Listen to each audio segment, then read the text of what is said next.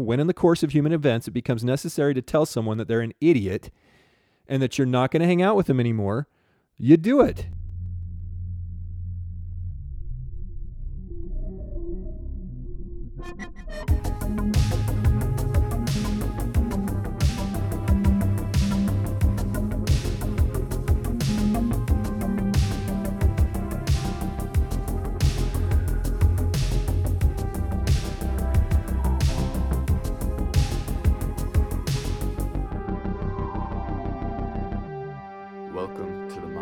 Podcast. Well, we're, we're back, Jordan. Hey, how's it going? We survived another week. Barely. Uh, listeners out there, I hope that uh, things are going well for you. Um, just reminder that uh, we can be found at mindvirus.show. Uh, the website we have a we have um, the podcast is obviously there, but we also have a lot of useful extras, uh, links to articles that we refer to, videos, other things that we might find that we find interesting. Yeah, I've heard from listeners that they really like the the website page because pages because they like to go through the sources and dig a little deeper, and it's really helpful to to actually support that we're not just stark raving mad. You know, We Like- might be, but but we have sources for it. Exactly. At, at least we're Our sourced lunatics. Our madness is not baseless. yeah. Uh, also, the um, each each podcast episode has its own page, its own blog page, basically. And if you want to chime in, uh, the comments are open, so you can call us out. You can request things. Just say hello. So th- those comments are open. We love to hear from you. We're also on Gab, and uh, I don't know if that website is working yet. It's it's been uh, slammed recently. You can find us there at Mind Virus Show. We're also, uh, at least for the time being, we're at Twitter uh, at I Mind give it. I give it thirty days. At well, we'd have to, we'd have to, We'd have to get actually make garner get, some attention. get some bigger audience. We're at Mind Virus three, the number three. So Twitter was tricky. You know, they when I when I made the account, they made it look like at Mind Virus was available. Oh, But when I created the account, they tacked on that three. So there must be two others. Had I known that, I would have maybe made us Mind Virus Show. But anyway, or the real mind virus. right. So anyway, you can find us on Twitter.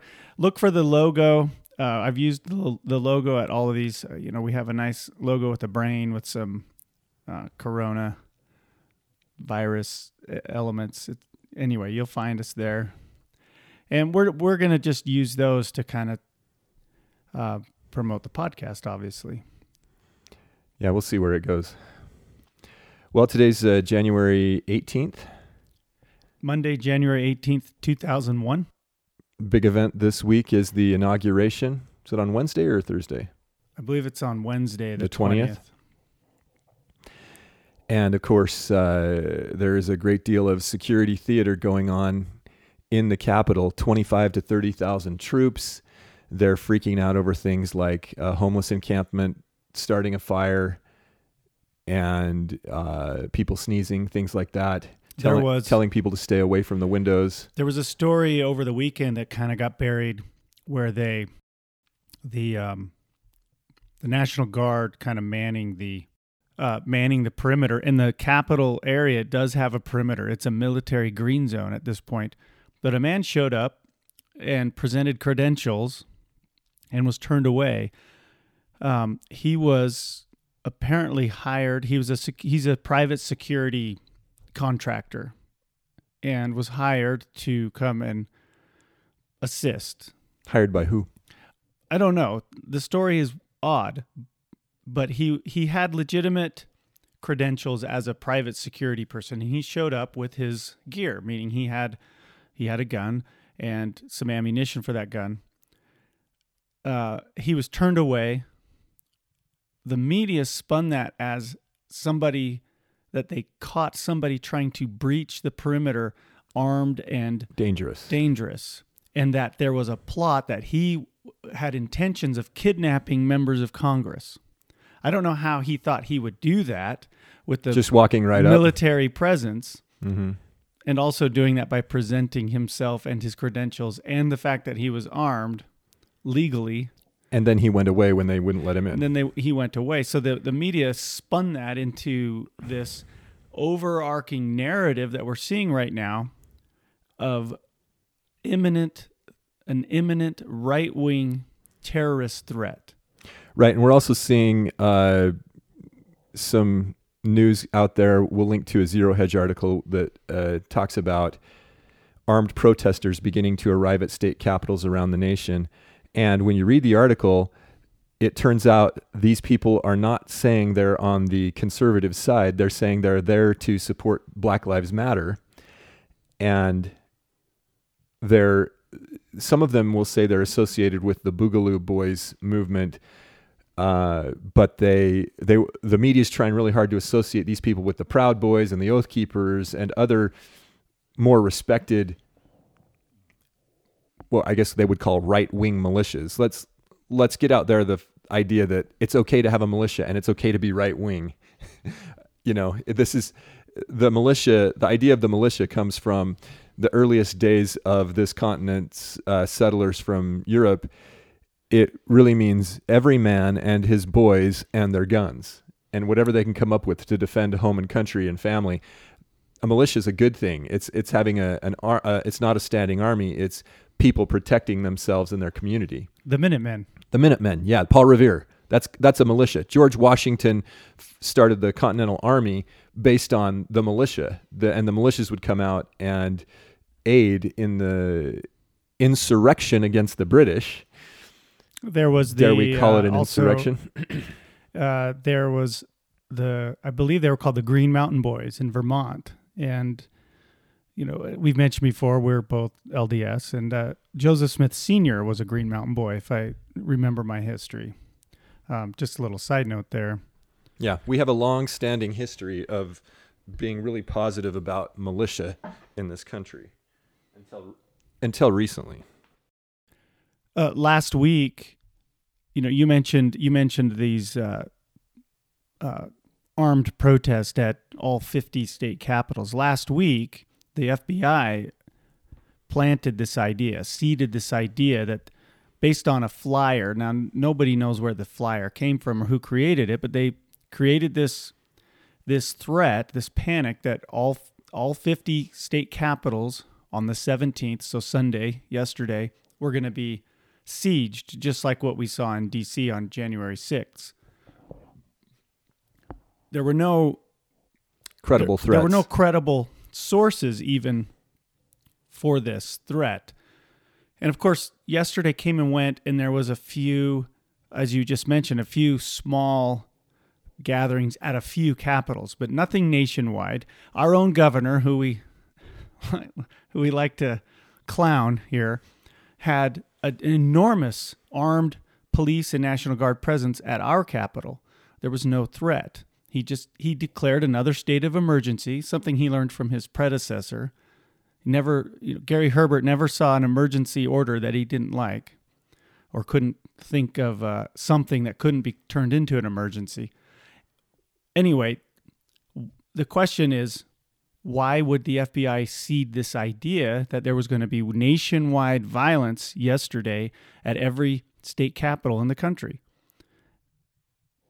My opinion is again, it's feeding into this hysteria that is sort of piggybacking on the ongoing COVID hysteria and piggybacking on this uh, this security theater. We've had security theater uh, throughout 2020 in the name of virus. Medical been security. Medical security theater. How many times have you heard stay safe? Some variation of stay safe.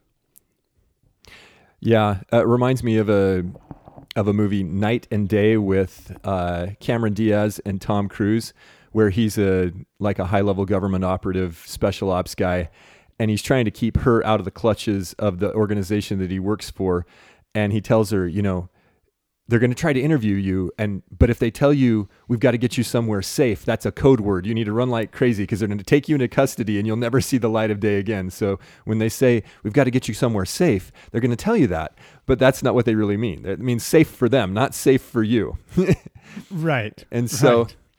Yeah. So we're seeing, we keep using the word theater, and that's what it looks like. Uh, we're going to link to in this podcast a really great article that Bobby found by a guy named Waller. Uh, his name is J. Michael Waller, a senior analyst for strategy at the Center for Security Policy. His areas of concentration are propaganda, political warfare, psychological warfare, and subversion. He's the former Walter and Lenore Annenberg Professor of International Communications at the Institute of World Politics, a graduate school in Washington, D.C. He's a former instructor with the Naval Postgraduate School. He's an instructor or lecturer at the JFK Special Warfare Center at Fort Bragg. I mean, this guy has credentials, and he was at the rally in DC on January 6th. And his description of events, he went home and wrote down before he, he looked at any other material from the news, so that he, he wanted to do this so he had an unbiased take. And he saw, I mean, he his article is is incredibly good to expose the fact that what the media is engaged in is theater, a complete and total intentional mischaracterization or fabrication of what went on. And because of that, I wanted to today frame our conversation in the setting of a movie. And that movie was uh, Sherlock Holmes number one, which was Robert Downey Jr., Jude Law in 2009, a really good movie. But they go through um, a series of events and functions and and happenings in that movie that appear to be quite linked to what we've seen in the last many years and what's what we've seen going down today. So I want I want to um, if that's okay. I want that's the that's the the It's a good movie. yeah, it's a good movie, uh, well produced, really fun. But but that's the uh, framework I want to use for discussing this because what happens is in the end of that, the bad guy, a guy named Lord Blackwood, he's played by the actor Mark Strong. He he has set up this through through uh, technology, through careful planning. He's set up a a narrative that the pu- the people in the in the city believe there in London. They believe a certain thing is going on, and he set himself up as this almost supernatural, magical savior type or or leader type that's going to take over, and he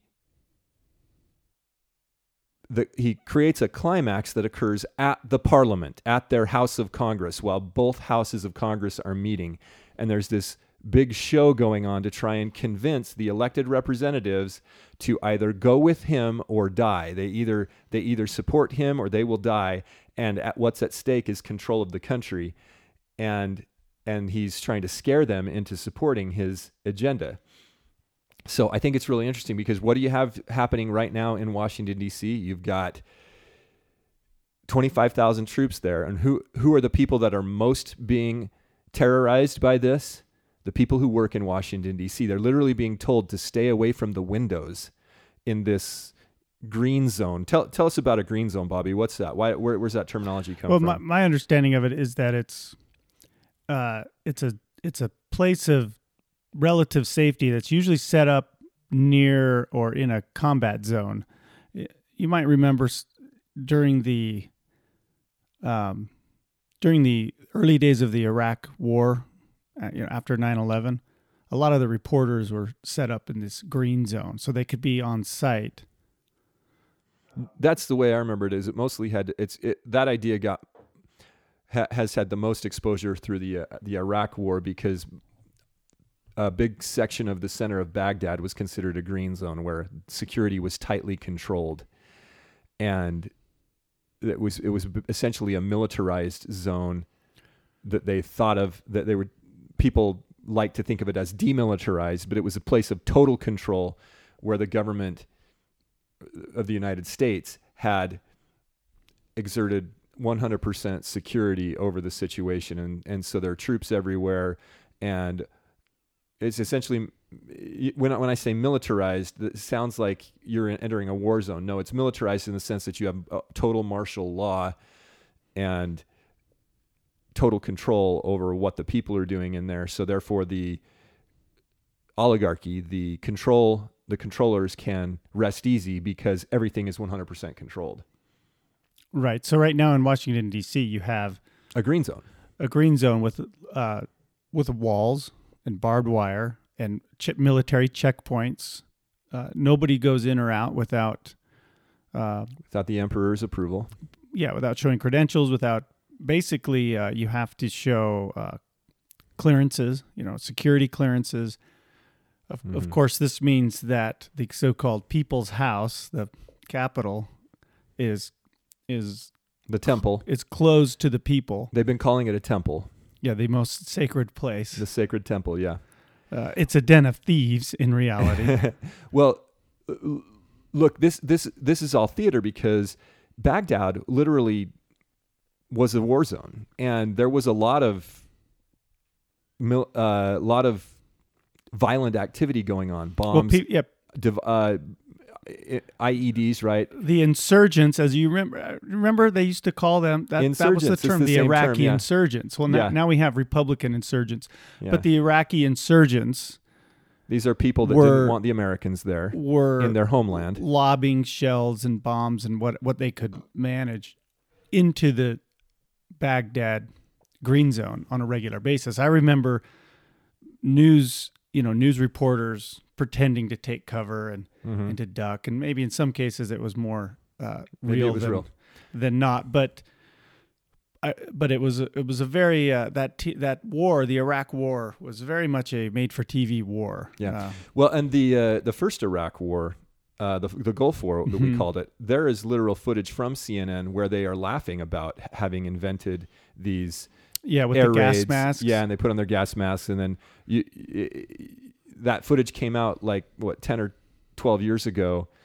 Uh, We'll have to see if we can find that. to and I think if I remember right, if we're thinking of the same thing, they were not actually in Iraq. They they were in the United States. Yeah, I'm not sure if it was in a studio or what, but it was very clear when you know 20 years later people got the footage out that they were just making it up. Right, and they were laughing about it. Yeah. So to pull this back to our current times, where Jordan is looking up trying to find that footage, that right now we have this zone set up around the Capitol building where they are, where the media is telling us, telling the nation, telling their audience that they should expect insurgents to start lobbing shells over these walls and to to be violent. And Right. I don't know where they think these uh, militias are going to come up with IEDs and RPGs. Well, uh, and who's going to want to go face down 25,000 National Guard troops? That's right. That's silly. That's absurd. In fact, most of the people in the conservative right militia type of you know area are saying you'd be have to be idiotic to, Well- to go out right now and try to do anything. So they've created an internal threat, and the, their uh, Yahoo News has an article, uh, which I think was uh, originally posted at Business Insider, that uh, purports that National Guard troops at the Capitol are being trained to to root out extremism and those among their ranks who would, would likely attack Joe Biden on inauguration day. So these troops are being made to be suspicious of one another. I don't know how well that that training's being received among the troops. Reports that I've read uh, are that the troops don't know exactly why they're there and they don't really want to be there. I mean, based on the photos, would you want to be sleeping on the hard marble floors of the Capitol for a few days or weeks? Yeah, Um, no way. with all of your gear and not really know why you're there. But this today, I think a lot of these guys know why they're there. It's just you know they they have their own views. They've been watching the news. well, I think They just have to follow orders. what they don't, what I what I mean by that is there's no stated mission. Today, uh, at least this clip, this clip might have been yesterday, but it it showed up on social media today. Uh, representative from Representative Cohen, Steve Cohen, who's from Tennessee. He's the chairman of the Judiciary Subcommittee on the Constitution, Civil Rights, and Civil Liberties, ironically enough. Today, alleged, uh, asserts that that the National Guard, and he makes up some numbers, but he says he says most of the people in the National Guard are white males. Only 20 or 30 percent of white males voted for Joe Biden. Therefore, 70 to 80 percent of the men in the National Guard are enemies of Joe Biden and are a threat. This isn't a this is a sitting elected official making He's a Republican? No, he's a Democrat. Oh, okay. M- making I'm going to double check that. Base, Making these baseless allegations. baseless allegations. And the, Uh, the guilt, guilt by association allegations. his he on his Twitter he's got a hashtag impeach Trump, so I should say he's probably a Democrat, but actually that doesn't mean anything either. I'm I'm almost positive that he's a Democrat, but I'm going to go to his house page just to confirm. Okay. But the the reporter says, to to the CNN reporter's credit, I mean, he says, just voting for Trump doesn't make you an extremist. And his response is basically, well, it's a start, and we probably should look into these guys. So here's the troops that for some reason are guarding his office. And let's remember, the Capitol building's just a fancy office building in essence. Yeah. So the place where this guy works, he's alleging that up to 80% of the people who have been called in there to protect him from some kind of threat probably actually are the threat. Yet, Well- yet it's us, Jordan. We're the people peddling baseless conspiracy theories. Right. Well, that and that's what that's what this uh, episode I think is going to be about is about the shifting narrative and the theater that's being employed here because it's it's intentional. But what what you see in a pure you know, in a movie, everything goes off really smoothly. Like in Sherlock Holmes, the, the plot moves from point A to point B, from event to event in a, in a quick, strategic fashion that tells the story in a neat, tidy package that you can look at in a two hour period. And when you're looking at the the movie of life, you're looking at the the movie that the the mainstream press is painting for us. That's playing out more on like a, a period of weeks, months, years, even. And in, in the periods of change, like right after 9 11, you get a bunch of conflicting narratives right right off the bat when the big event happens, or or during the 2008 crisis, or the wars, or whatever. You, uh, like for example, on January 6th at the Capitol building this year, you'll get a period a period that's going to be relatively short where the the narrative shifts around and a lot of information, truth even, comes out and then it gets whitewashed or sanitized by the spin machine of the corporate press as they then coalesce around what their what their agenda is and start to use their neurolinguistic neurolinguistic programming techniques to tell the public what to think about the events that just happened. And my my assertion here in comparing this to Sherlock Holmes is that there is an agenda at uh, in play, and it's becoming very clear that it's a coordinated agenda. We see that because of, uh, for example, this uh, article by Waller that I hope you'll all read. J. Michael Waller, incredible, very, very credible eyewitness, incredible account of the events, makes it very clear that the way that the Capitol riot played out was choreographed by a small number of people and they used about a between 500,000 and a million it's it's coming out now that the crowd was even bigger than I thought maybe a million people they use them as participants in the play so we we are all actors in this play we're all we're all parts of the the the heroic story like we talked about last time All the world's a stage. yeah, all the world's a stage, and so you play a role whether you like it or not. And the question is, what role are you playing? And so, ev- ev- at every interaction, you're playing some sort of a role. And so, these folks that went out to DC, they got co-opted into this agenda in a way they didn't understand, and now we're seeing how that plays out. And all of the coronavirus stuff was part of that agenda, part of that plan, part of that strategy, and the stealing the there's another article we're going to link to by a man named Claes G. Ryn, a professor of uh, political science at a Catholic university. He's probably pretty conservative, but he's a, he's a middle of the road conservative type of a guy, and he tries to go through all of the evidences of vote fraud without demonstrating bias, and he just point after point after point shows how incredibly obvious the fraud is.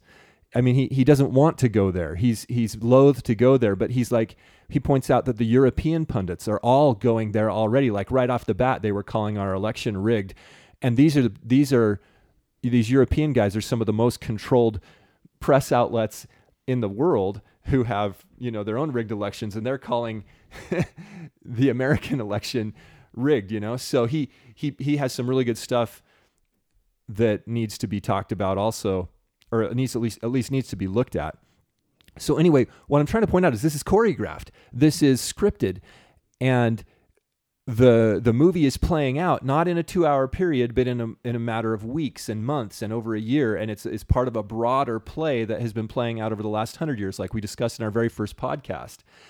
And this play has been set up by a secret society. And that's what we find right off the bat in Sherlock Holmes. He he's battling a secret society. Don't they even have a meeting in a in a fancy European hotel somewhere, or is that the second one? Well, I'm not sure what you're referring to. They have a they have a te- uh, like in um, I think I'm thinking of the second one where Moriarty gets and, and Sherlock fall off the balcony. yeah, that's that that's um, Is that the second one? That is the second one, yeah. The second one is is really interesting. If we if we're looking at the big picture, the first movie explains the secret conspiracy, the secret criminal syndicate or or, or criminal masterminds and their goals for steering steering nations, and it, it de- demonstrates that there is, um, that like a lot of people when you tell them that there's a conspiracy or a, a criminal syndicate they think of a star chamber where everything's totally controlled and, and everybody's puppeted marionetted and and that everything is planned out. And that's just simply not the case. We're ta- we're dealing with human beings and plans that go astray and awry and and a, and a great deal of intrigue and subterfuge. And in a lot in a lot of cases I think in most cases the truth is stranger than fiction. Like if if you if we could make a movie out of this it would be so twisted and turned and so many ups and downs and failures and, and successes that that it would be way better. It would be the best movie ever produced and and the Sherlock Holmes movie is interesting because there's a it starts with a rift inside of the secret combination first of all Lord Blackwood is c- captured. It start this the f- opening scene. Watson and Holmes intervene and save a, a young woman's life in a ritualistic sacrifice, and Lord Blackwood is captured. But he, we find out later that he intended to be captured because. And sorry, spoiler alert! Spoiler, spoiler, spoiler alert! If you haven't seen this movie, the movie's been stop for more than a yeah, decade. It's, it's more than a decade. So if you haven't seen it, go watch it. Turn this off. Go watch it, and then come back, and then you can listen to our analysis. It's a really good movie. It's fun if you haven't if you haven't seen it. It'd be fun to see it all the way through, without having had it spoiled. But here I'm going to spoil it right now, big time. Okay, he uh, Blackwood has set all of this up so that he can be captured and hung. He gets he gets killed by the. Uh, by the establishment, by by the court system in there in London, and that was his whole point. He he fakes his own death so that he can come back from the grave and assert even more mystical, intense, uh, charismatic energy over his the the people that he he desires to control. And it's a form of mind control. When you control the narrative, when you can control the appearance of the events, then you are essentially engaging in the in the control of the minds of your subjects. And so so Blackwood fakes his own death and he then takes over the secret society. So what we have is a he we literally have a depiction of the the criminal syndicate, the secret society that's that's has been steering the nations for centuries. They are they have a conflict in their ranks, which has to happen all the time. You have to have all kinds of political uh, wrangling or uh, you know secret wrangling going on. If if you're like one of the most insecure situations to live in would be if you had a seat at the table of the criminal syndicate attempting to rule the world right now. Like you could literally I'm reminded of a scene in James Bond Spectre where they're all sitting around the the room in this huge table in an Italian uh, elaborate castle or you know palace or whatever, and one man is giving his report, and the the the main ruler says, "Is there you know is there anyone that desires to contend?" And then the guy played by Joe Batista who's a huge bodybuilder guy, he comes from out of the shadows, walks up behind the fellow who just gave his report, gouges his eyes out, and takes his place, his seat at the table. I mean, that's literally what it's got to be like to be part of this criminal syndicate. It is not like when you say conspiracy and somebody laughs, oh, it can't be that coordinated. No, you, they just have no imagination. It's like, don't you recognize how this stuff works? And it has worked like this from the beginning of time. It's one thing that's really interesting about the Mormon scriptures is that in the Book of Mormon, the whole thing is I mean, like you could argue that the major theme is about how secret criminal syndicates gain control of, of the governments of populations and destroy the entire society. And it happens twice to the society in the in the Book of Mormon. But, you know, of course, some people think Joseph Smith just made that all up. But anyway, um, okay, so getting back to jump in here anytime, Bobby. I know I'm taking a lot of time. But the the point is that the stage is set with Blackwood getting captured, and he has he has an elaborate plan that has been set in motion that requires people to perceive events in a certain way so that he can ultimately take power.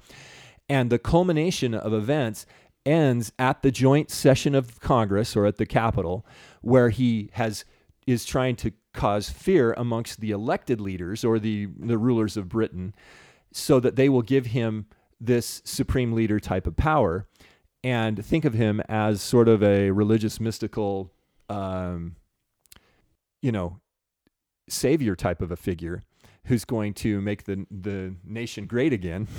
they literally talk about taking back the American colonies, and uh, it's funny. Some of these monologues are so are are so pointed and so apropos, not to not just to then, you know, back in the 1800s when it was set, but today to today, Blackwood literally has a monologue where he's telling his associates, you know, America is going through a civil war and they're weak. We're going to take them over. I mean, what is what's happening right now in the United States? And Sherlock Holmes, when he figures this all out, he he gives this big monologue about the the temples and their their system, the meaning the the order of the temple, the secret combination, the secret society, and their system and how it works and how they plot everything out and how the, the major cities of the world are architected in an esoteric fashion, which is true, you know, symbolic manner. And, and, he, and he determines the location of the final takedown, which is in Parliament, and uh, throws in a lot of esoteric or hermetic symbolism and theology. In, in fact, he says he says to Watson and the Rachel McAdams character, uh, his love interest, he says, I think I may have reconciled thousands of years of theological disparity, but we'll have to talk about that another time. And it's literally like, you know, if you haven't studied these people, they are into the esoteric in a huge way and they do things in a symbolic way and they lay it out for you and then if you're not smart enough to see it i think that that's i think that's part of their criminal code they're they're they're thieves they're the ethics among these thieves the honor of those thieves is they they feel like they have to pre-message out in various ways what what's going to happen. And then if you're not smart enough or powerful enough to sidestep it then you deserve to be ruled by them. So anyway that, that's what's going on. And we and we're, we're seeing this right now. Like there i I, I'm not clairvoyant, but there's no way that any conservative groups want to do anything on the 20th of January right now you, you would have to be brain damaged to try to, to, to attack the inauguration. Right. And they've made that clear with the military presence. Stephen Cohen is a Democrat, by the way. Okay. well, yeah, the military. Tie up that loose end. Thank you. The military presence, though, is part of the theater because exactly. there's like you don't need twenty five thousand troops. You need a thousand.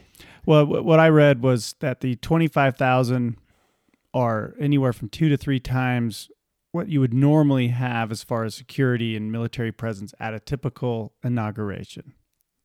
And and of course, that's not to mention all of the all of the uh, the barricades and the walls and the barbed wire and the Mhm. vehicles. But what what we're getting at here is narrative. Like it no, it doesn't matter what how this compares to the last inauguration. What matters is that they're making a huge deal out of it. They're like showing picture after picture. And they're And- doing that in the name of domestic terrorism that will be perpetuated by white conservative males. A friend of mine the other day said he woke up one morning recently and just felt he felt terrible because the realization kind of sunk in that he he is the most hated person in America. Not him individually, but his type. he's a he's a middle-aged white male at a kind of upper middle class demographic who's fairly conservative. And he just thought how did how did this happen? What did i ever do to become the most hated man in america? And right now and, th- and that's been happening for a long time right? Now it's kind of culminating in this idea that if you are white like representative stephen cohen says if you are white and conservative, you are a, a, a threat to the president, not an ideolo- not an ideological threat, not Like a, a threat, physical threat. but an actual A security threat. violent security threat, someone who is likely to commit an act of terror.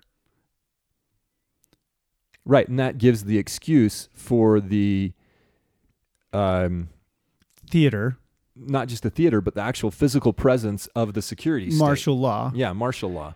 Not only that, Because make no mistake, Washington D.C. is under martial law right now. It is. There are bridges closed. And, and keep this also in mind is that it's not just the Capitol building, but people, there are people who live and work in this area who are no longer able to leave their homes or go to work because of this military presence. Yeah, it's There's a curfew. It's I not saw, just the National Mall. It's I multiple. saw it's like insane video of a loudspeaker. Uh, this was near the Capitol a- after dark, and a loudspeaker with this soothing voice saying, Stay inside, curfew is in effect, stay inside, curfew is in effect. It was something, it was like something out of The Purge, the TV series, The Purge. It almost people people commented that they thought it was a clip from The Purge, and it was not. It was real life. What they're doing, and this this piggybacks on what you're talking about with the symbolism and the kind of showing their hands, showing their cards, this idea of predictive programming, which is something we could spend an entire day on. But they're what they're doing is they're setting the stage, they're planting these seeds telling you what to expect. for a false flag attack. Yeah, no, Whether they- that's at the inauguration or not, they're setting this They're setting the stage for an attack, which will be a false flag attack, but they'll blame it on somebody else, and it will always be in their interest. they're setting the stage for something to happen that they can blame on a middle-aged white conservative male. Right, and uh, one, one or Preferably- many. Preferably they'll find somebody that was at the Capitol on January 6th Yeah, and they'll and they'll use that poor patsy. yeah. I, I don't think. I I think they're going to have a hard time staging a false flag with a large number of people, although that's possible. They could have military elements All you need is one. staging. All you need is one Stephen Paddock. He was the alleged Vegas shooter. All you need is one. And uh, the environment right now, especially with the after the inauguration, leftists will run the entire government. All you need is is one, especially if it's if something happens at a Capitol building or against a elected official, because right now they're untouchable. Mhm. You know, it's one thing to burn down a police station in Minnesota. It's a completely different thing to quote storm the capital of the United States because quote this is like the most sacredest of all places. Yeah, End of quote. That's the absurd video that I and we'll link to this video assuming it doesn't get memory holed. There's a Capitol police officer escorting Buffalo Hat Man, which I'm sure you've all seen in the press. He's being made into a celebrity. Escorting him to the podium of the Senate chambers. Kind of reluctantly, but again, escorting him, saying, and the guy comes in, the Buffalo guy walks in, he's like, Whoa, look at this, it's so cool.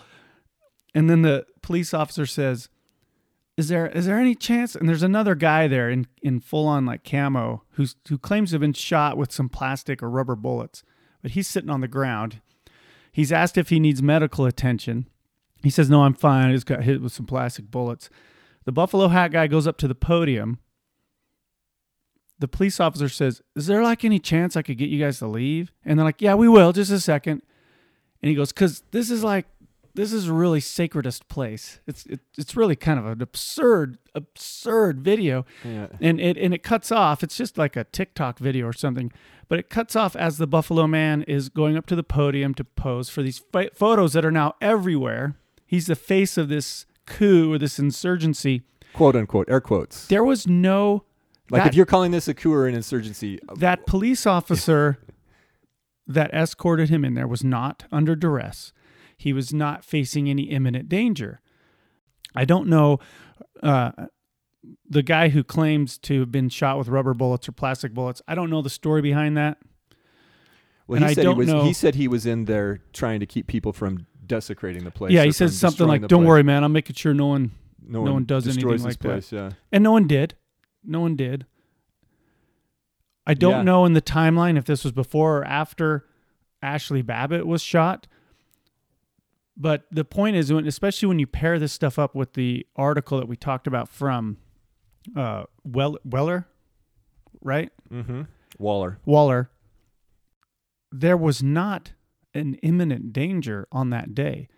I still think that Ashley Babbitt died because a cop panicked, and maybe and, and I don't know anything about that that cop. I don't know if he was inexperienced. I don't know his backstory. There's also an I. There's also some uh, theories, or even and the, these aren't like baseless conspiracy theories, but it's it's been floated in the in the mainstream press that this guy from Utah, this Sullivan guy who was there, this uh, he's a Black Lives Matter kind of rabble rouser type who happened to be uh, on the front lines. Well, okay, I got to back up because there's video. There's a lot of video that's been coming out from this, and I don't like to get stuck in the weeds, but sometimes we have to.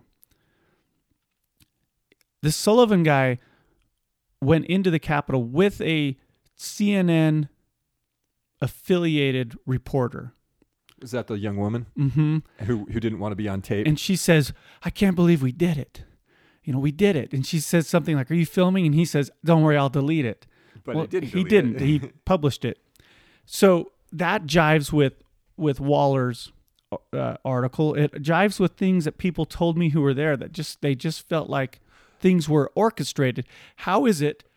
I've asked this question before.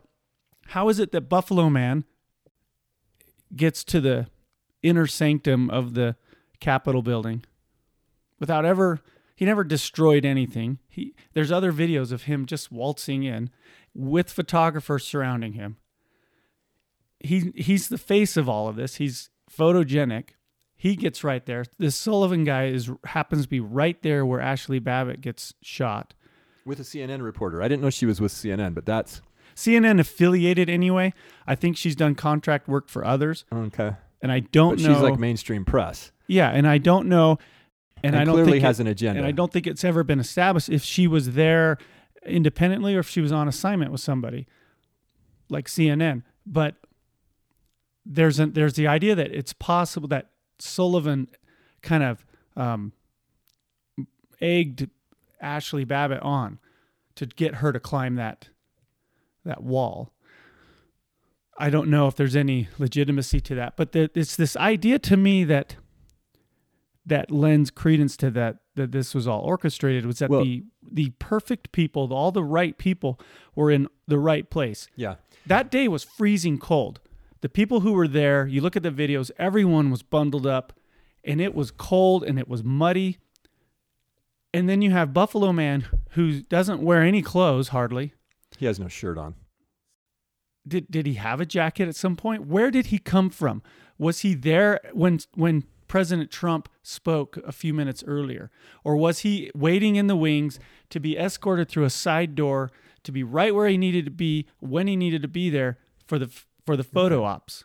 These Well, are I'm Right. getting I'm no, getting it's not. It's okay to get into the weeds here. What you're demon- you're trying to demonstrate for the listeners, and I hope that you'll go out and look at all this stuff because I, I almost feel like I don't have to do any more looking. It is very clear to me, especially after reading the Waller article, that this was not just a setup; it was a serious setup, and they t- these people understand what this what Waller's area of expertise is. Let me go back to his his and while you're looking that up, his his account is interesting because it's not something that he he spent a lot of time writing. right. This It- is he- it's almost like a stream of conscious conscience just Yeah, stream of consciousness. His areas of concentration are propaganda, political warfare, and psychological warfare and subversion. He's been studying protests and protest movements and stuff like this for years, and he had a front row seat and gives his firsthand, unadulterated account of what happens. He says there were about 100 people coordinated. He identifies four different groups of subversives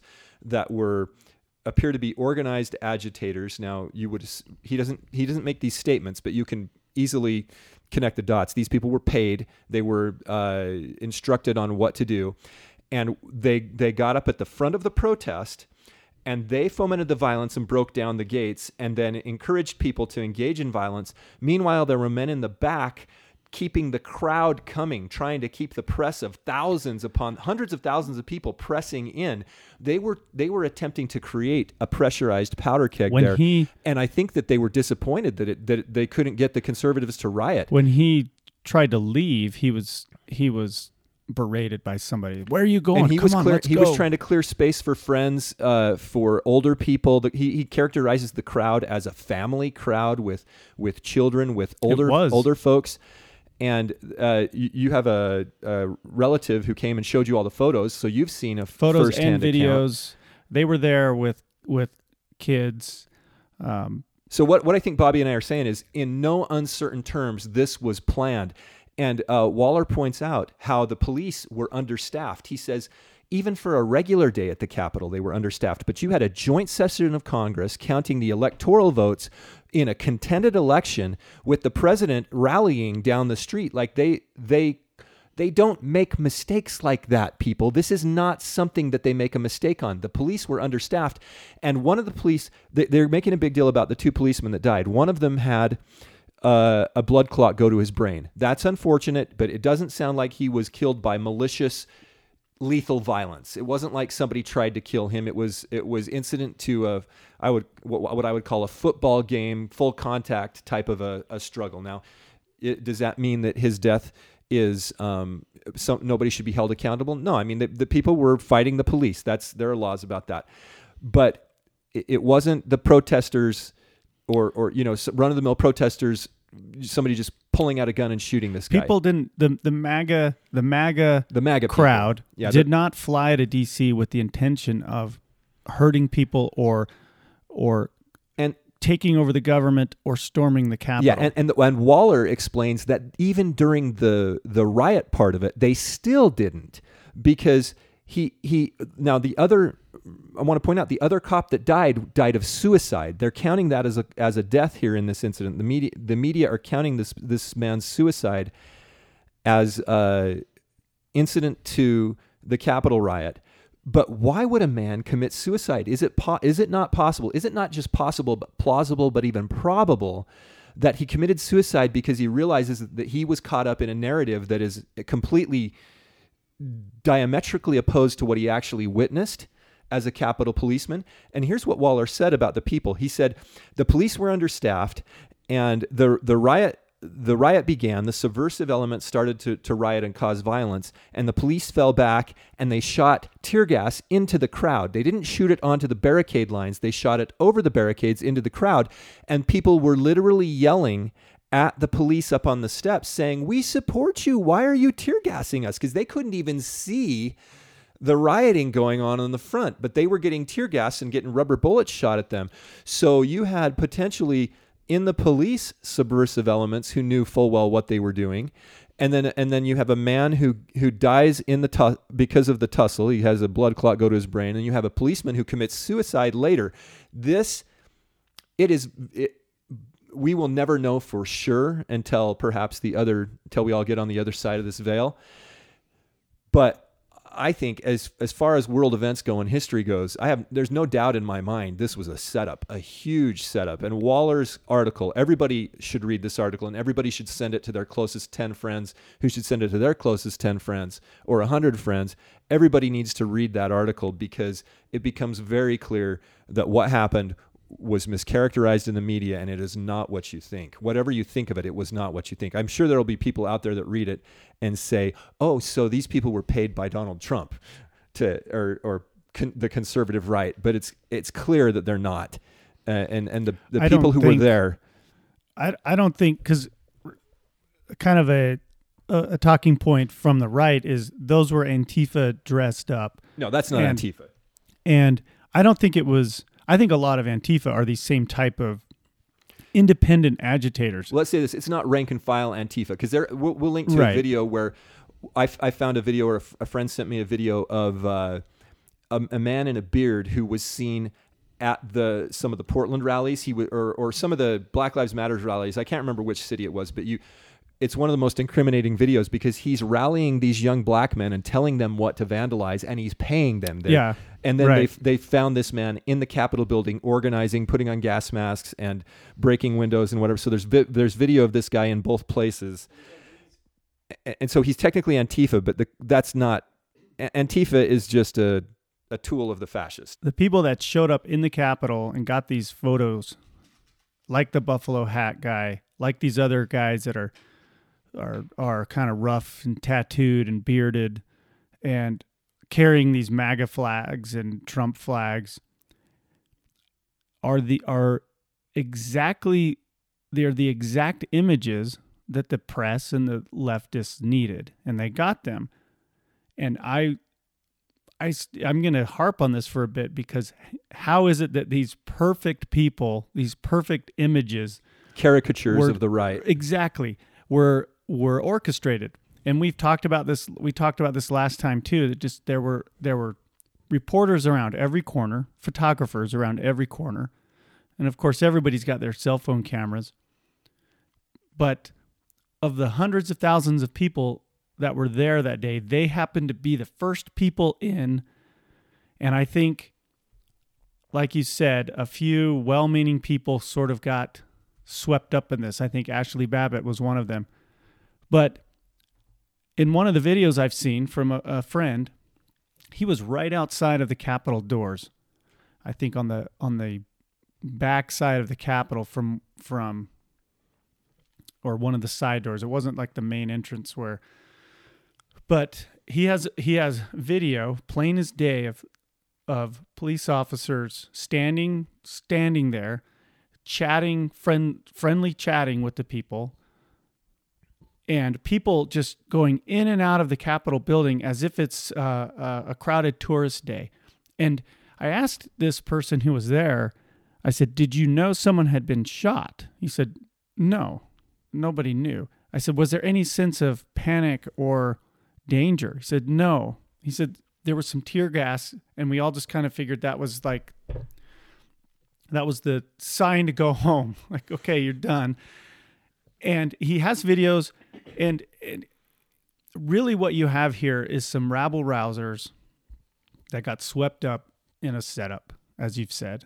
And that was kind of i think i think we were texting so i was i was away from the computer and the internet and everything when that all happened. And i came home and sort of was back going backwards trying to figure out what happened. And my my initial thought was this was a trap. I was like Ackbar admiral Ackbar it's a trap. And i feel like a lot of good people walked into this trap and and uh, a lot of good people were just playing the role that they needed to play which was a big sea of red white and blue maga hats american flags uh, people that the left and the media would classify as as dumb, uneducated, flyover country deplorables, quote, sieging the Capitol building, the sacred temple of, of government power. We ought to do a whole episode on the symbolism of Washington, D.C., and the kind of the absurd way that we aggrandize government with these monuments and statues, but they got what they wanted. They got what they wanted, and now we have martial law in Washington, Washington D.C., which I see no reason for them to stand down after the inauguration. Why would they? Does the threat magically disappear? Well, the again, it's all about narrative control, and so the question is, will they be able to maintain the narrative if they don't continue the destruction? If they don't keep the people further on edge? And so that's why last week I think we we titled last week's episode "Avalanche" because this can't just be the whole event. There, there's there's going to be more and more false flags, more and more security theater, more and more blowback. Blowback is a good term we ought to talk about because the people who are attempting to assert control over the the nation, they and over the world, they would absolutely love to have a chaotic conflagration where everybody's involved. They they they are attempting to induce blowback. Pearl Harbor was blowback. It was uh, FDR had spent a lot of time fencing in, penning in the Japanese in in Southeast Asia. He'd cut off their oil supplies, and if you if you understand the um, geopolitics of the 1930s, it was imperialism. Their uh, nations were trying to assert colonial control colonial control over areas of the world and advance their industrial machines. And Japan was being cut off by the United States, and he essentially set Pearl Harbor out there as sort of a, uh, a easy target Bait. bait yeah and uh, induced them to attack. And they and there's a lot of evidence. They tried to warn people that they were going to attack. Uh, there's a book i- entitled day of deceit by a guy named stinnett i believe that's really good. It goes through all the declassified information and even the shows- official even the official narrative the little film you can watch at at pearl harbor which i saw just a year ago uh kind of outlines how just a lot of communication breakdown happened that day that seems really out of place. So Pearl Harbor is a good example of blowback because FDR and and the Western powers were able to induce the Japanese into attacking them, which gave them ample um, momentum, ample ample motivation to in, uh, to get the American people riled up. I mean, obviously, we were attacked. I mean, what do you? What is the appropriate response when somebody bombs Pearl Harbor? and so that's uh, the same thing happened with uh, 9/11. People saw that go down. They were told that it was Osama bin Laden. They were told that it was Iraq, and then that's where their anger gets focused. And so we have a situation here in America where, and, and this this is a this is a different type of blowback that I'm talking about, but we have a situation here in America where, you know, we could have mushroom clouds go off all in the big cities around the country, and we'd be totally dependent on the news media and the government to tell us who to hate after after seeing the mushroom clouds. I was But- thinking about that just last night because one of my favorite video games is the Fallout series, and it, they all take place in a post nuke world, and you kind of have to survive. But I was thinking about this last night. If there was a nuclear strike in the United States, it would be impossible for anybody, for any of us, to know where it came from, because any any, you know, the Chinese could get on TV and claim responsibility. This kind of reminds me of stuff that, that happened a lot post 9/11 with with terrorist attacks.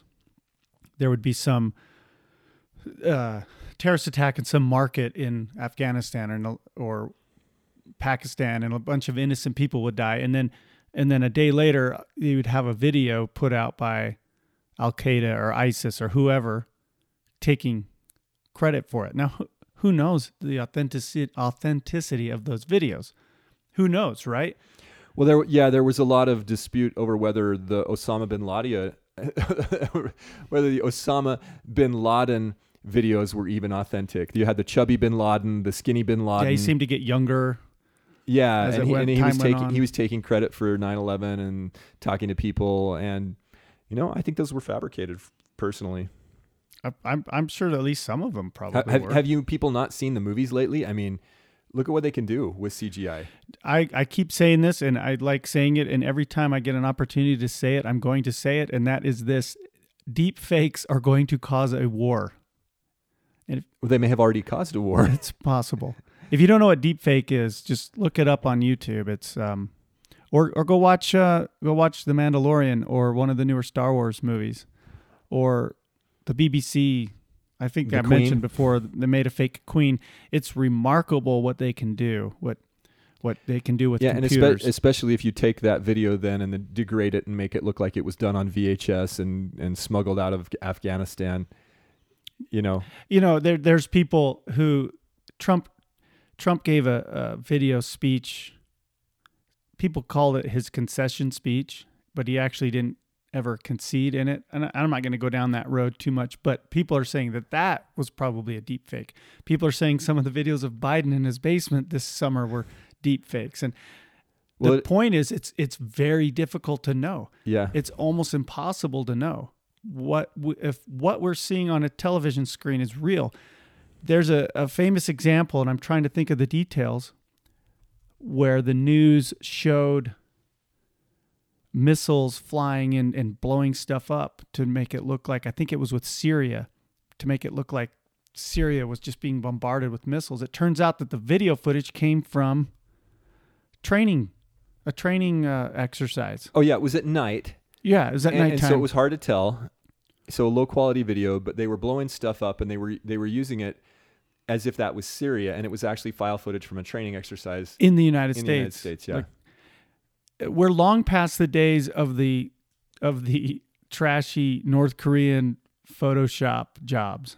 If you ever want a good laugh, try to look those up. They the North Korean propaganda where they would use Photoshop to plop people into photos and very poorly.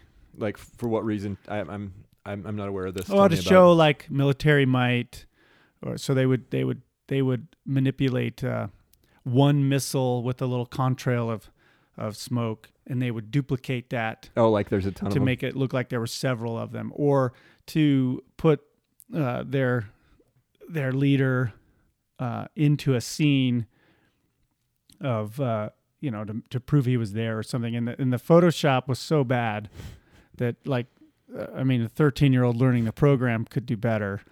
Um, Huh. but we're long we're long past those days. Yeah. It's so it's it's remember usually what we see in the movies and, and what we see in in normal s- daily life is behind what military, military can do. Yeah, by by 20 years at least. Yeah. But we, we were talking about blowback. We kind of got off onto the topic of deep fakes, which I think is really important, and, and the idea that nothing is real. Um, we we did a whole episode on that. I think it was our second one. What is reality?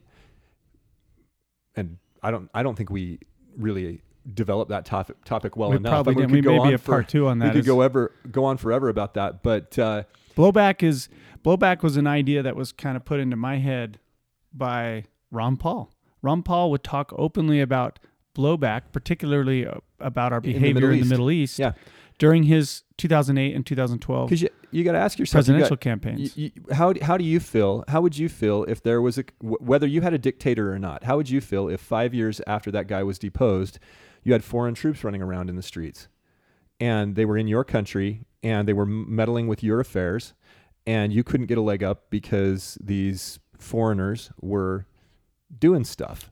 there's there's this idea that it's only Americans that are patriotic and it's only Americans that have pride in their in their heritage and their nationality and that people that grow up in some crappy what we would define as crappy third world place Why don't wouldn't why wouldn't they want to? Well, yeah, why wouldn't they want to be American? I traveled through the Middle East during the kind of the height of the Iraq war, the Afghanistan war, and it was it was interesting to get a different perspective. And they kind of understood the American point of view, but they also they also acknowledged that we generally didn't understand their point of view. And it wasn't a it wasn't a George Bush, you're either with the terrorists or against us. They don't like the terrorists either. They don't like these radical uh, factions, because most of the time the victims of those radical factions and their crimes are regular Middle Eastern Muslim people because they'll go and blow up mosques and and markets and, and Right. other places where a lot of innocent people die. They're not doing that.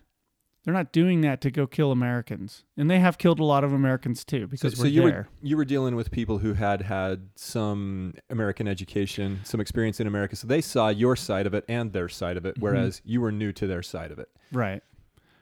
And it's not even, a, I wouldn't even call it sides. It's just a different Perspective. perspective, Yeah, because I think every everybody kind of understands that radicalism and, and terrorism and violence is not a desirable outcome.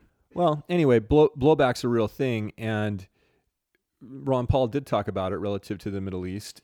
He got a lot of political blowback Yeah, people from the neocons for doing idea, so. The idea is you punch somebody, try to hide the first punch, and then they retaliate. And I think that the statist elements of the American control system would like to see the American people retaliate. So uh, they want to see blowback. They want to see chaos so that they can enact greater controls. That's one of the reasons we called last week's episode Avalanche because an avalanche, an avalanche uh, is caused by constant and particularly sudden impact and pressure on an already existing weak layer of snow. And I'm not going to rehash all that. You can go back and listen to go back and listen to episode 5. I think it's it's a good episode, but but so what we have is is pressure being put on people, going back even of course with COVID and all of the pressure and the stress that are being put on people, and all of the all of the gaslighting and the double standards and the double speak and the new speak, all of these different things that don't add up, and people understand and see that they don't add up. And I think your average American looks at the news and says, This does not make any sense. And that's the point. The point is to make you angry, to make you confused, to make you say, This doesn't add up. We've got to do something. Right. In in the Sherlock Holmes movie that we were talking about, the bad guy, Blackwood, multiple times talks about ruling through fear. He creates fear which is going to cause the outcome that he wants. And that's what is happening right now in America is there everybody's fearful. What are they fearful about? They're fearful about their jobs. They're fearful about coronavirus. They're fearful about some domestic right-wing terrorist threat. And they're not recognizing that the it's actually the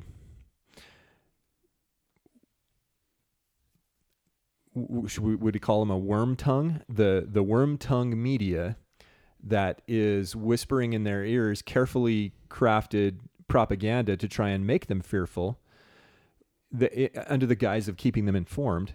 Worm tongue if you're not familiar, is a character in uh, Lord of the Rings, correct? yes And he whispers, literally, he whispers spells into the ears of the uh, the king theoden king, king, King of the Theoden king of the riders Ro- of rohan the Riders of Rohan.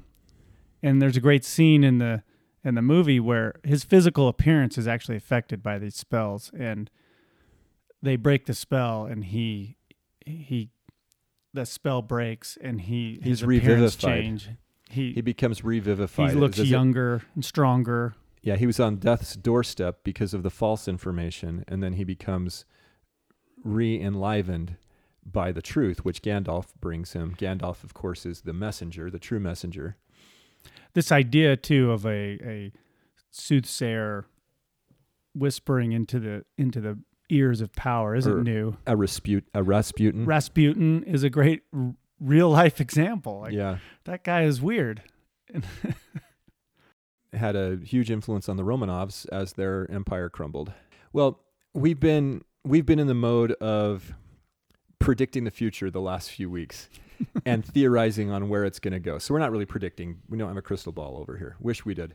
But we've been theorizing about where it's going to go and it's been it was interesting because we theorized that things would get out of hand at the rally and they did and I don't think either me or Bobby expected it to go this quickly, this fast. And so now, now that we've seen it, and now, like, for example, this Waller article is super important because it's very clear it's intentional. It makes me think that, and we discussed this last week, that this is going to go fast like an avalanche. And so I do think that this Wednesday we will see some sort of a false flag, and it'll probably be uh, a lone gunman or a lone bomber or something. I, although, although I don't think it's outside of the realm of poss- possibilities that the uh, control the controllers, the oligarchy, would blow up the entire inauguration, like literally destroy Joe Biden and you know the Clintons or whoever else is there, like maybe maybe shoot off a, a small missile, a Hellfire missile or something from a drone, and then call it a backpack bomb, and kill 40, 40 high level people, and then blame it, of course, on the conservative right, maybe a maybe a conspiracy of five or ten people or a, a lone bomber or something, and the, what this does, if they can kill off, like who attends an inauguration? John Roberts will be there, Supreme he's- Court Justice. he will be doing the he will swear in. them in. You you you get Usually past presidents that are still alive, you'll- obviously. yeah, you'll get you'll get past president. They they might even blame it on Trump because Trump's not going to attend.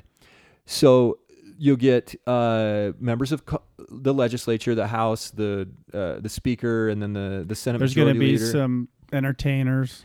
Wouldn't it be convenient for the oligarchy to replace all of those people with their people? I mean, not that the not that the folks aren't already their people, but if they really want less baggage f- from which to enact new and interesting laws against our, our civil liberties, th- that if they if they had a big event, that would that would create the possibility. If you if you It would wanted grease the wheels. It would grease the wheels if they had a big if terrorist event.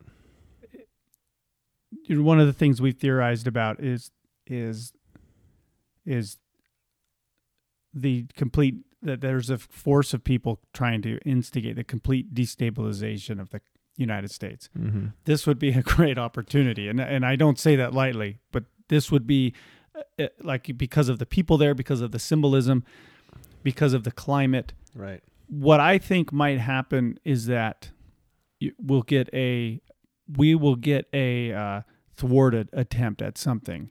Well, in Sherlock Holmes, you have a thwarted attempt. You, he, he, sets a chemical bomb underneath the uh, Parliament building, and he has given his supporters an antidote, and he's going to kill off the Parliament and then take over control. And if if you have a power vacuum like that, it, it's a perfect opportunity for the oligarchy to install to, to well first of all to claim a state of emergency and then to install the people that they want in those positions because guaranteed they have influence in all of the state capitals and can get their guys into the US Congress. So And the, the other thing that uh, uh see we we alluded to this in a previous episode. The FBI has a long history of fabricating threats, thwarting the threats, and then pretending to be heroes.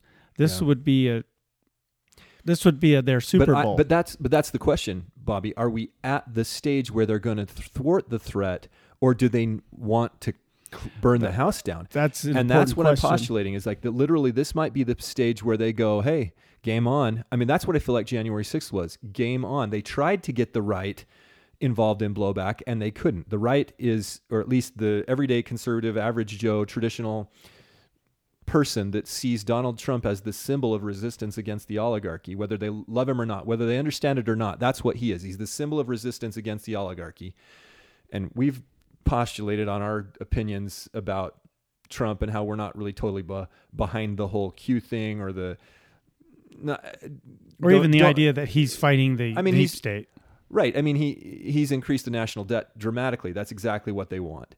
So, and and his cabinet's full of globalists. So I you know I'm not totally on board the Trump train in that way, but I do like that he represents. uh, For the- whatever reason, he's come to represent resistance to the establishment, to the deep state, to the oligarchy, to the globalists. Right. So he I'd rather see him in office than than their oh, their guy. But anyway, uh,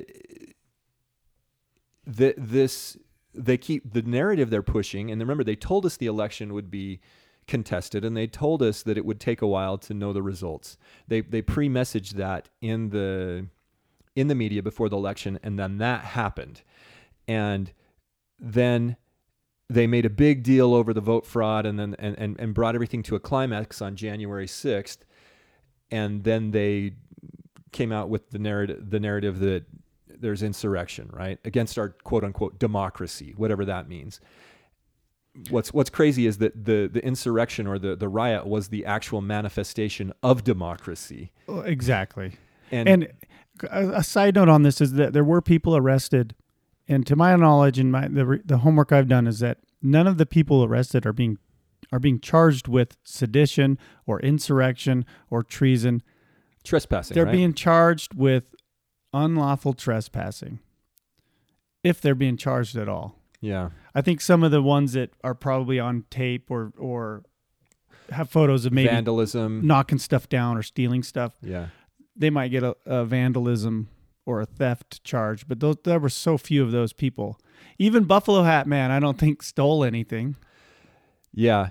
And I, can And you call they're- it trespassing when the police Well, I think it's you in? I think it's like uh, they're saying uh, occupying an unlawful a restricted area. Or they have they have some federal laws, so it's going to be worse than trespassing, but it's in the it's in the same category. and, and some of those more prominent ones will probably get hit with that. Yeah, but the news isn't t- telling you that. They're telling you that there's a manhunt on for these rioters, and Yeah, and the press the press is asking people to help identify the FBI is asking for help. and and that's a that's a not a precedent that I I like. You could frame anybody. Look, there's a guy. That guy is wearing a red hat. My neighbor wears a red hat. He, he it must have been him. Well, any, anyway, uh, the narrative here is that something's going to happen on Wednesday. That's what I'm trying to say. Is that's the narrative, And, it I appears, agree with you. It appears that they have been setting up for that. I guess the question is is magnitude or scale. Is it going to be something that is thwarted and Joe Biden can can look like a sympathetic target of right-wing hate and the FBI and the CIA and whoever else can look like heroes? Or is it going to be something worse? I think it's going to be worse because Joe Biden's expendable. He's old. He's already said He's he's, already- expendable. Yeah. I'll get a disease and have to resign. He Yeah. said. like he literally could go at any time. And I, you know, I don't think there's a, there's a saying, and I can't remember what the quote, where the quote comes from. It's probably the Bible. Uh, the devil doth not uphold his own.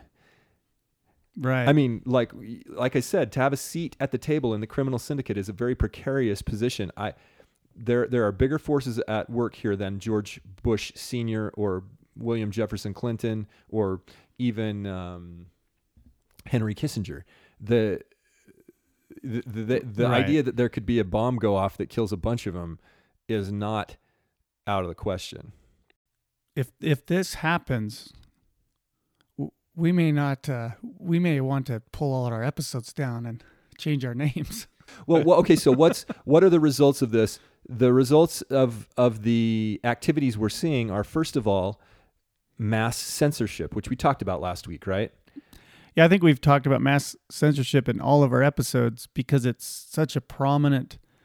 It's a prominent theme, but it's also happening in more and more obvious and widespread uh, instances. The net of censorship is getting widened and rapidly. Right, and it's the mainstream press that's calling for the censorship, CNN, NBC. and they don't like competition. That's the problem. They they're they're they're losing people, and so therefore There's they're a man- losing they're losing not money but control. They're losing control of the public mind. There's a man who used to work for Facebook.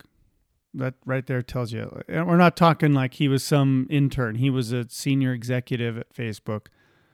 He was on CNN the other day complaining that there were YouTubers out there with more audience than CNN, with a bigger audience than CNN. And I laughed when I saw that because that sounds that sounds like a CNN problem. yeah, it's but- and and and it but his solution for that was to curtail. I think that's the word he used was to curtail these people, to silence them. Right, and and they they they don't like that because that that makes them that demonstrates they have less influence. And right now in this political in this political environment, they people like that are being empowered to say things that even just six months ago they would they would not dare say. yeah, but on their face they're self-evidently evil. I mean, y- uh, the yeah, fact that they can get away with saying that. Number one, CNN has spent the last four years disparaging the right, and they've lost a lot of credibility because of it. That you don't you can't act like that without consequences, but they want to have their cake and eat it too. And so he says, "Well, we got to get rid of the YouTubers because they're cutting into our audience." I mean, it's it's like overt um, selfishness. It's like it's like having your two year old steal a sucker from another two year old. It's like that's obviously bad. Right. And and you and you know the kids can't help it, but you recognize okay, well they're two two but years the, old. if the YouTuber supports the narrative, they don't worry about that YouTuber.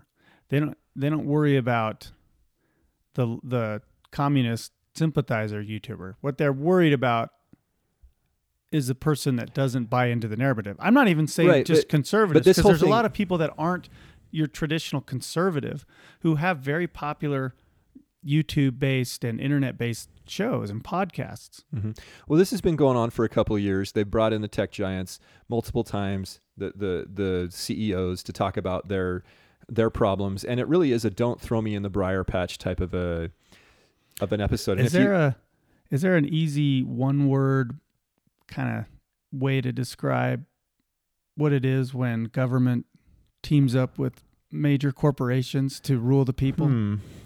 I think we call that fascism.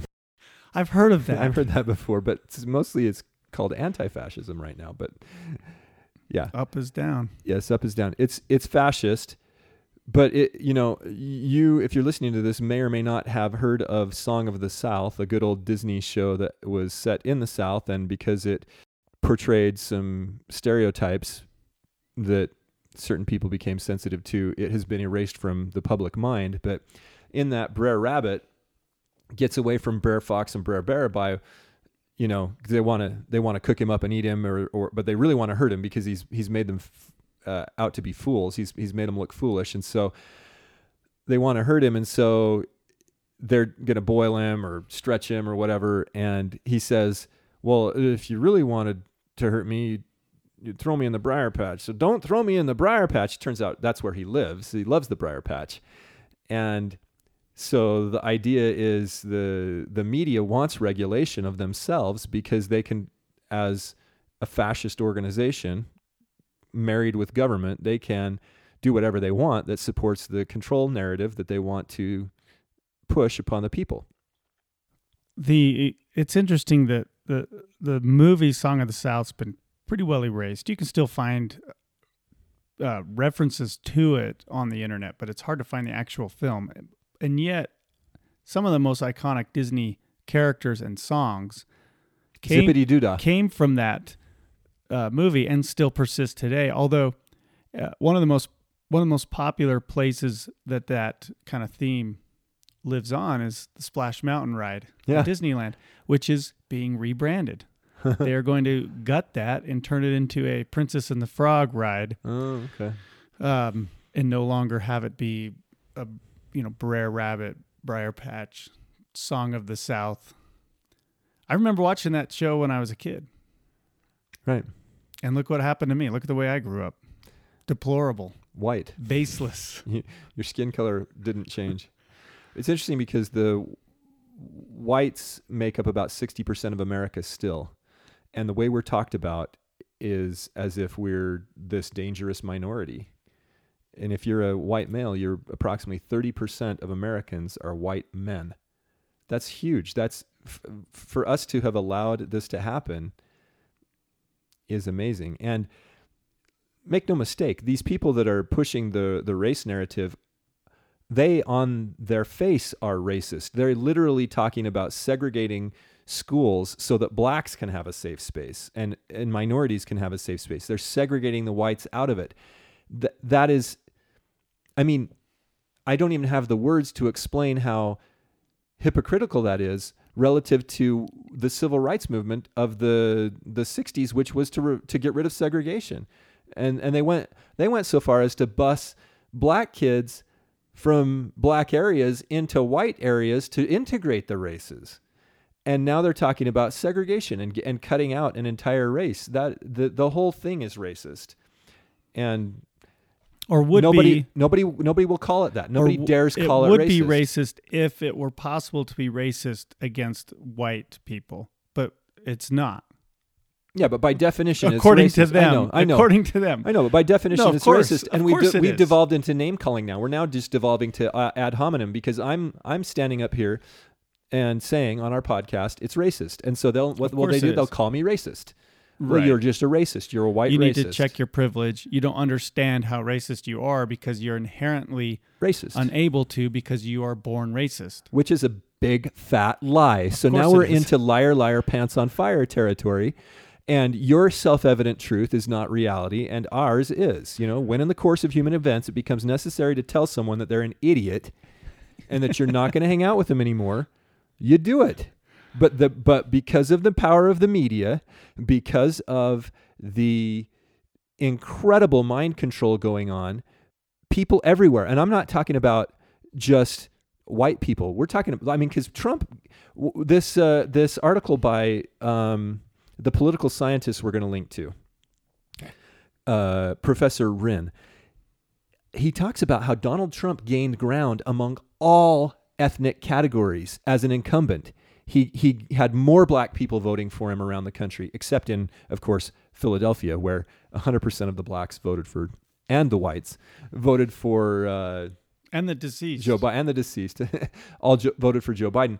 But anyway, Trump and the conservative movement, the and and I don't want to call it the conservative movement. I want to call it the everyday American who recognizes something is wrong movement. All the races, the A- Asians, the Hispanics, the blacks, the whites, they're coming together in a way that has never before been seen and the the media wants to label this as populism as if that's somehow bad. It's popular because these people are getting it and and they're coming together and they recognize that something is wrong meanwhile they're being told to hate each other Right. and so so that what i'm what i'm saying is not this outlandish privileged thing this is like if if you are out there and you're listening to this and you're like these guys are obviously obviously privileged white people you need to recognize you're in a minority a shrinking minority and a, and a lot of the folks out there whose who live in the cities who whose cities were burned who whose uh, businesses were burned down by the Black Lives Matters riots and, and all the Antifa people they don't agree with you they don't agree with you I saw Antifa um, in some big city were already getting ready to protest Biden. They're just protesting. They're just agitators. they're trying to create chaos They're not there because they're fighting for any kind of justice. And they pretty well co opted the BLM movement, which was already co opted. So it's just been tailspun into basically civil unrest. Yeah.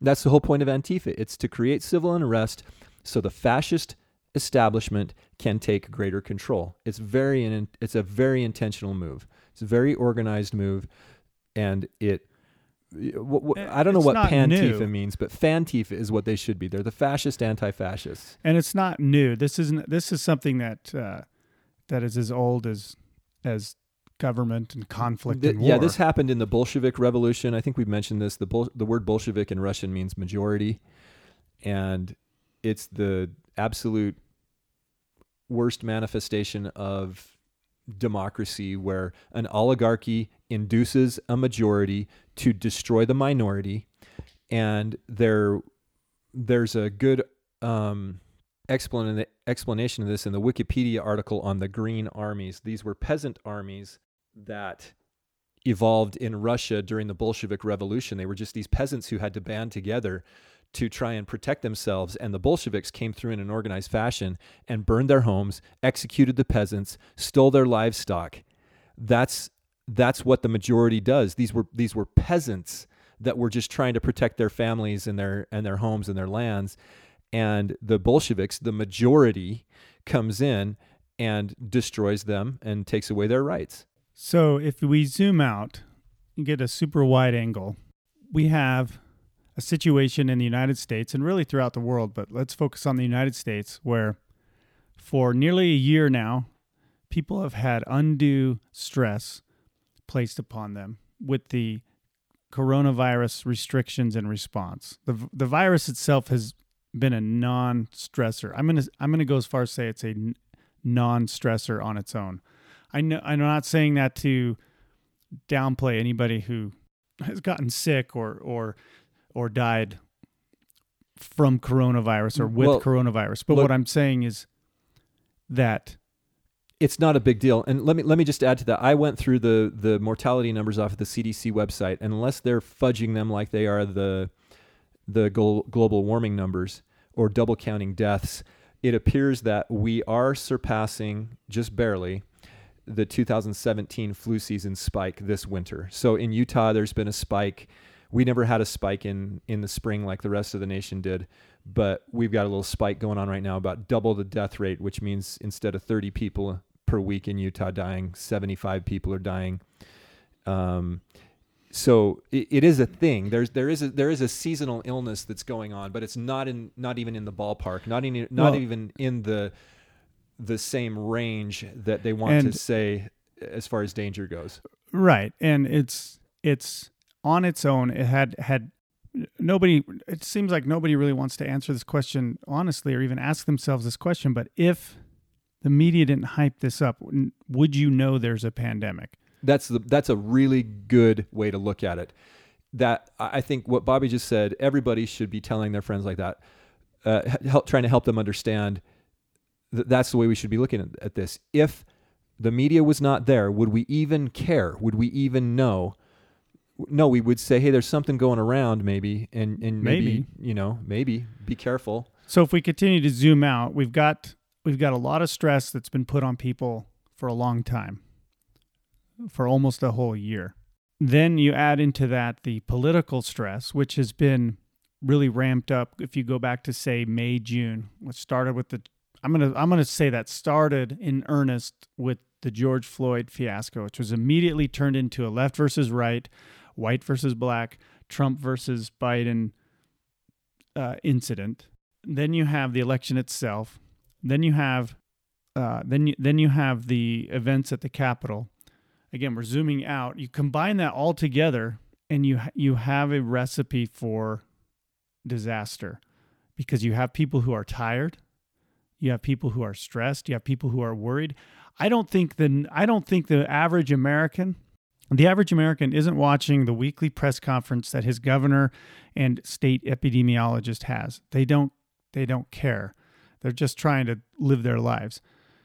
The average American probably glanced at headlines about what happened at the Capitol and said, "Wow, the right finally lost it." Well, the average American probably also got a few emails from friends or social media posts or whatever telling them that it was mischaracterized. Probably. But what I'm what I'm getting at is that you have this kind of low what what has been a low grade Malaise. malaise that has that is sort of increased incrementally over the course of the year to where we're at a point now where all it's going to take i think is is as kind of we talked about one event or we, i'm getting this sense that people are starting to think we're almost through this pandemic garbage. We're about ready to go back to normal. The vaccines out there. Uh, you, you even have like cuomo and lightfoot. You know, Lightfoot is the mayor of Chicago. If you ever want to look up a, a lunatic, see what a lunatic, a real life lunatic looks like, just look up her career. I know we don't like ad hominem, but my goodness. But Well, these guys are talking about so reopening. They're they're starting to talk about reopening the restaurants and their And economies, why? which is a complete 180 from where they were just a few days ago.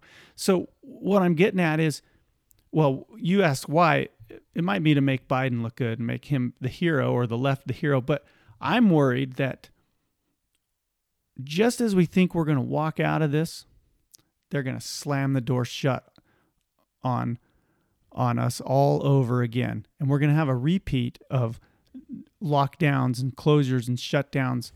Maybe maybe maybe they'll be a little bit different. Maybe the reasoning will be different. They have the precedent now. All they need is some external threat that they can use to scare enough people and they can do anything they want.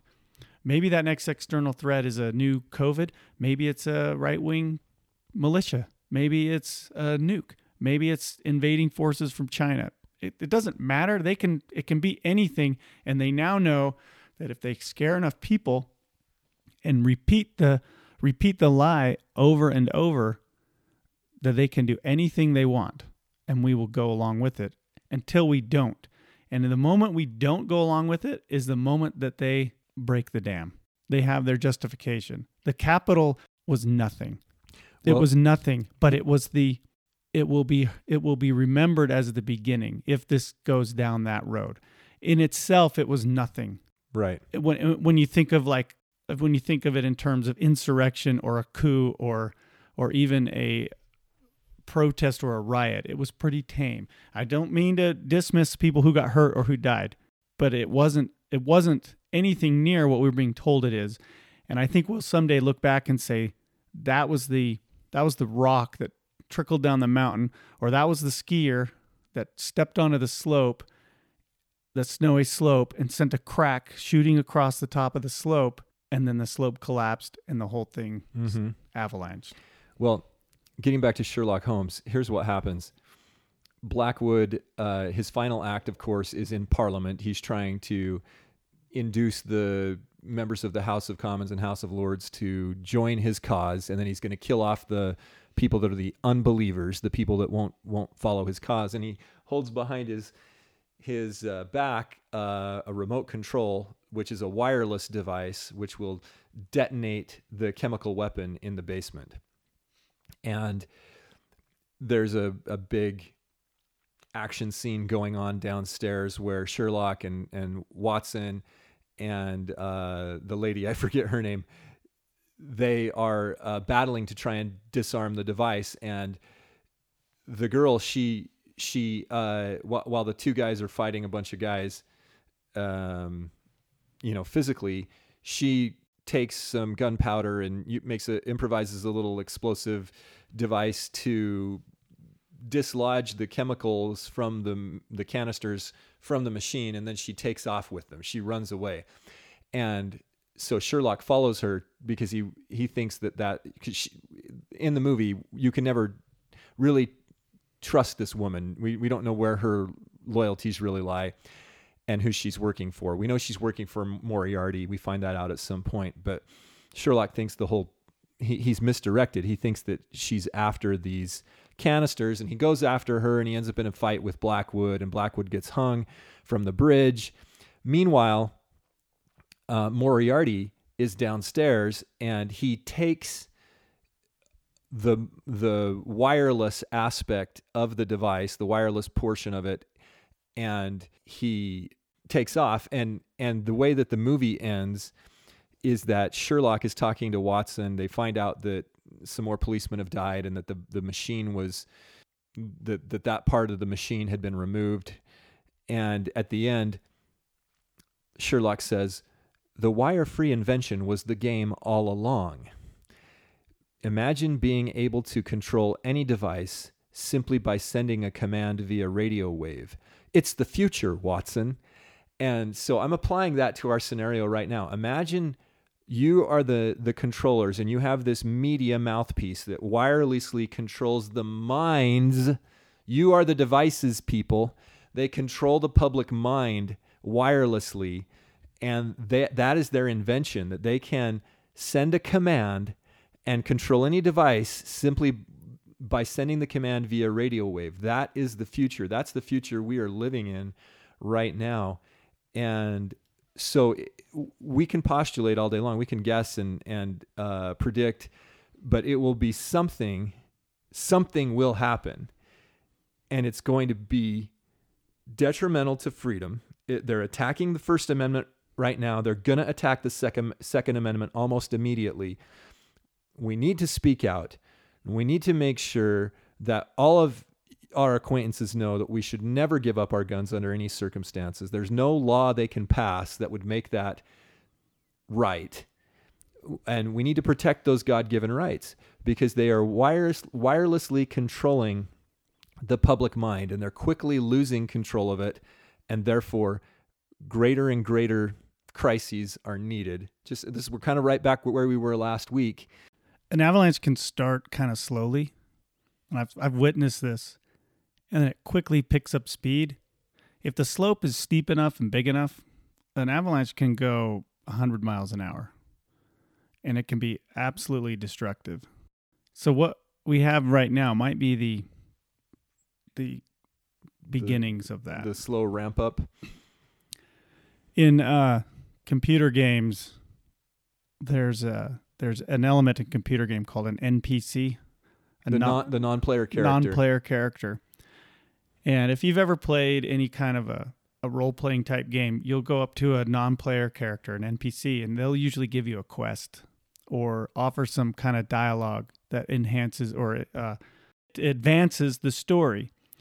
And they might and they have a set uh, group of of dialogue. They can only say what they've been programmed to say. We have real life NPCs in the real world. There's no better example than news than the news readers. These people that even your local news guy, they read a script. They don't they don't have dialogue. They don't have things that they can say that aren't already programmed into their heads.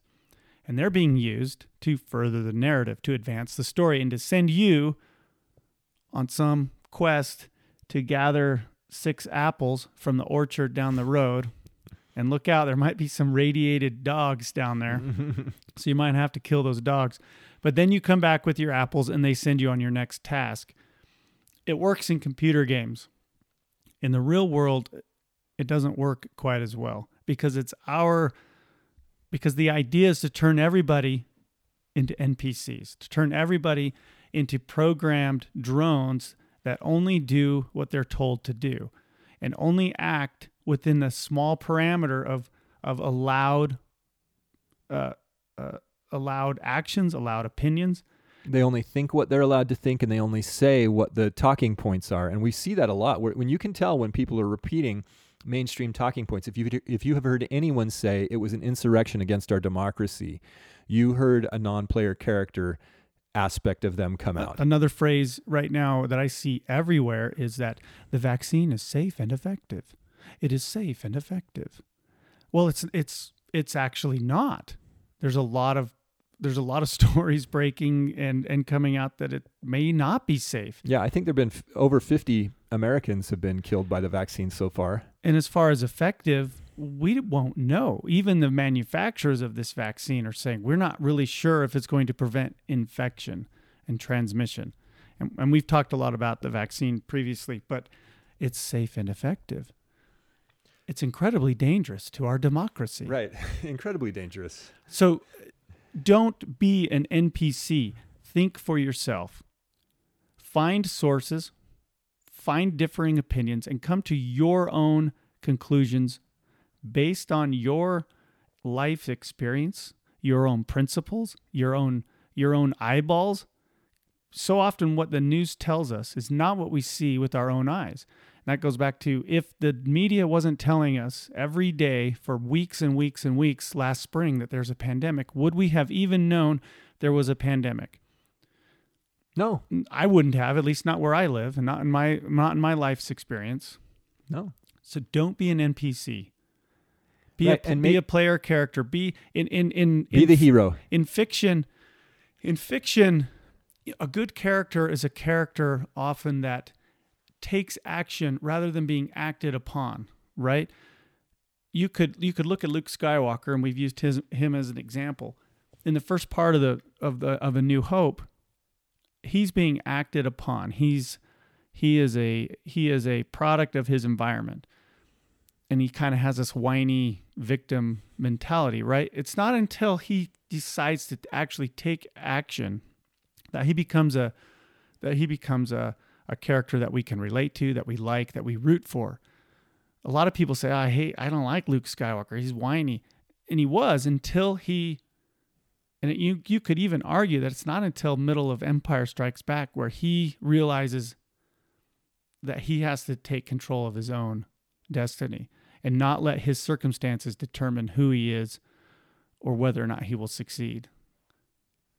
So don't be acted upon, but take action, whatever that might mean. It might just mean taking your mask off. It might mean sending emails. It might mean starting a podcast. It Yeah. might mean uh, just talking to people at the store. It's probably helping other people not be NPCs. I go back to something I, I like to talk about. S- take your mask off and smile at people. That's being eliminated from our culture. Because Smile. it's incredibly dangerous to our democracy. smile at people and offer to shake their hands. If they don't not ready for a handshake yet, then fist bump. But get rid of this dumb elbow thing. We need to get rid of that. When you say hello to people, especially neighbors and people you know, if you go to church or something, and you say hello, t- hit them on the shoulder, p- clap them on the back. People need that. People need to know that we are still humans and we are still uh, that we can still help each other through difficult situations. We've been told all along that we're in this together, and yet you need to isolate and stay away from each other. We're not in this together. In this in that sense, we are in this together and that we're all being manipulated and lied to by a very small group of people that are very loud and powerful. We're more. There's more of us than them. And the player character in video games, the hero in movies, they prevail because they take action and they're fighting for something that's good and right and true. So be that guy. Being a hero doesn't mean you got to whip your guns out and and go down in a Blaze of glory. blaze of glory like Bon Jovi. In fact, I would I would I would argue don't don't do that at all. We've talked about that before. Use your firearms legally and lawfully and responsibly. Just don't give them up because you use them morally. Right. Don't morally. give them up. But what we are saying, and this is something that we kind of keep coming back to at uh, in in in uh, in our episodes in our podcasts, is be be the person that helps somebody else realize what's going on. So talk about the the lies you, in the news. Find Right. videos that show that the Capitol insurrection was no more than a, a rowdy. Uh, Well, it was hardly rowdy. right. but you, you be be an ambassador for truth and we all have to recognize that we we need to become the hero or the heroine of our own epic journey and f- figure out in a cosmic way in a in a very spiritual way why we're here because obviously we're we we didn't come here to this world to retire and you know flitter around Europe and, and travel every once in a while and watch wa- sit in your recliner and watch Fox News for hours like our grandparents did. Like those those people that lived in the golden age of America after World War II that retired and have passed on. You know, I respect them greatly. Bless their hearts. What, whatever you think of them, they had in their golden years a life that we will not have. You need to wake up and smell the criminal syndicate, smell the destruction of your currency, smell the destruction of your economy and the nation.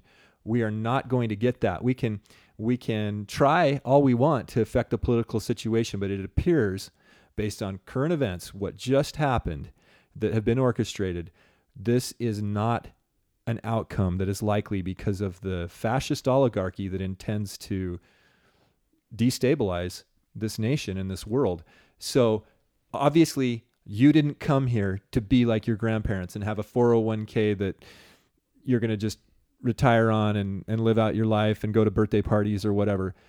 You must have come here for something different. So wake up, figure that out between you and God, and then be that hero, be that heroine, and do all the human things that Bobby's talking about. Don't be the non-player character. Do the be be human, be divine and be helpful and be positive and be moral and then be able to articulate that to people so that you can help them become that because you know it's funny in the movies you you have one Luke Skywalker we've we've got an issue here where we have lots of potential Luke Skywalkers uh, the Mormon theology is interesting because we have a, a, t- a temple ceremony. We're one of the few Christian groups that that emulates the ancient temple. And in the ancient temple, there's an initiate. And in our temple ceremony, the name of the initiate is Adam. Adam simply means man. He is the man. He's the everyday man, and he has to wake up and recognize who he is and go through this journey to connect with God, to to to find out his true identity. And that's that's what everybody here in this world has to do. They need to wake up, recognize who they are, and go through the process. And if we could all do that, you know, if, if we had a large segment of society working towards that positive, righteous end, then the society would be a lot better off. But instead, it appears we have this wireless control that is that is working. So work against that. Work, you know, be that positive influence that Bobby was talking about. Evil conspiring men are trying to strip you of your humanity and therefore your divinity and your divine nature. Don't let them do that. Yeah, and they have they're very occult, very spiritual people. These people, when, when you really get, get down to it, they are exactly like the folks in the Sherlock Holmes movie. They have a, a mystical, esoteric system, a temple system, even, and they are working for the wrong side. They're, they are literally playing on the other team. And they would like you to forget who you really are and what kind of power you actually have when you wake up and start to influence other people for good. Like, comment, subscribe. Everybody have a great week. Hopefully, we'll see you next week. Yeah, and like we said, uh, find us right now on the internet, mindvirus.show. We'd love to hear from you, so drop a comment. Uh, in the future, maybe we'll, we'll put a public-facing email, but right now, leave comments on the on the blog. We will see those. We're going to come up with a, uh, an email list so that we can send out some notifications. And if you enjoy this, please share it with friends. Thanks, everybody. We appreciate you, and we'll see you next week.